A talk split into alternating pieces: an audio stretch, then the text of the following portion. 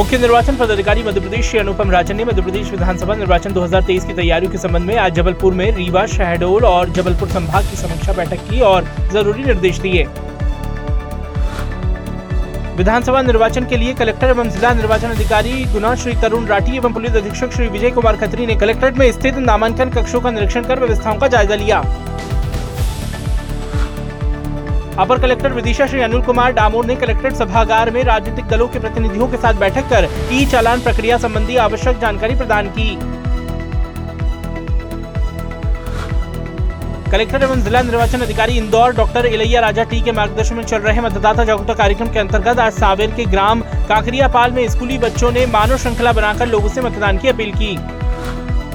Collector एवं जिला निर्वाचन अधिकारी सतना श्री अनुराग वर्मा के निर्देशन में ज़िले में मतदाता जागरूकता अभियान के तहत ग्राम बारी खुर्द में महिलाओं ने विभिन्न गतिविधियों के माध्यम से मतदाताओं को मतदान हेतु प्रेरित किया। कलेक्टर एवं जिला निर्वाचन अधिकारी नीमच श्री दिनेश जैन, पुलिस अधीक्षक श्री अमित कुमार तोलानी एवं जिला पंचायत सीईओ श्री गुरु प्रसाद ने पुलिस लाइन मैदान में पुलिस भर्ती की तैयारी कर रहे प्रतिभागियों को मतदान की शपथ दिलाई। कलेक्टर एवं जिला निर्वाचन अधिकारी आगर मालवा श्री राघवेंद्र सिंह ने विधानसभा निर्वाचन के लिए शुभंकर का विमोचन किया एवं नागरिकों से शत प्रतिशत मतदान की अपील की।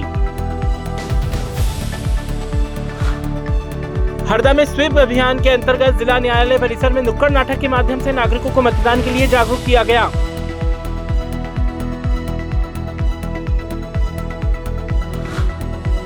देवास ज़िले में स्वीप अभियान के तहत नगर निगम के अधिकारियों, कर्मचारियों ने मतदाता जागरूकता रैली निकालकर शत प्रतिशत मतदान की अपील की।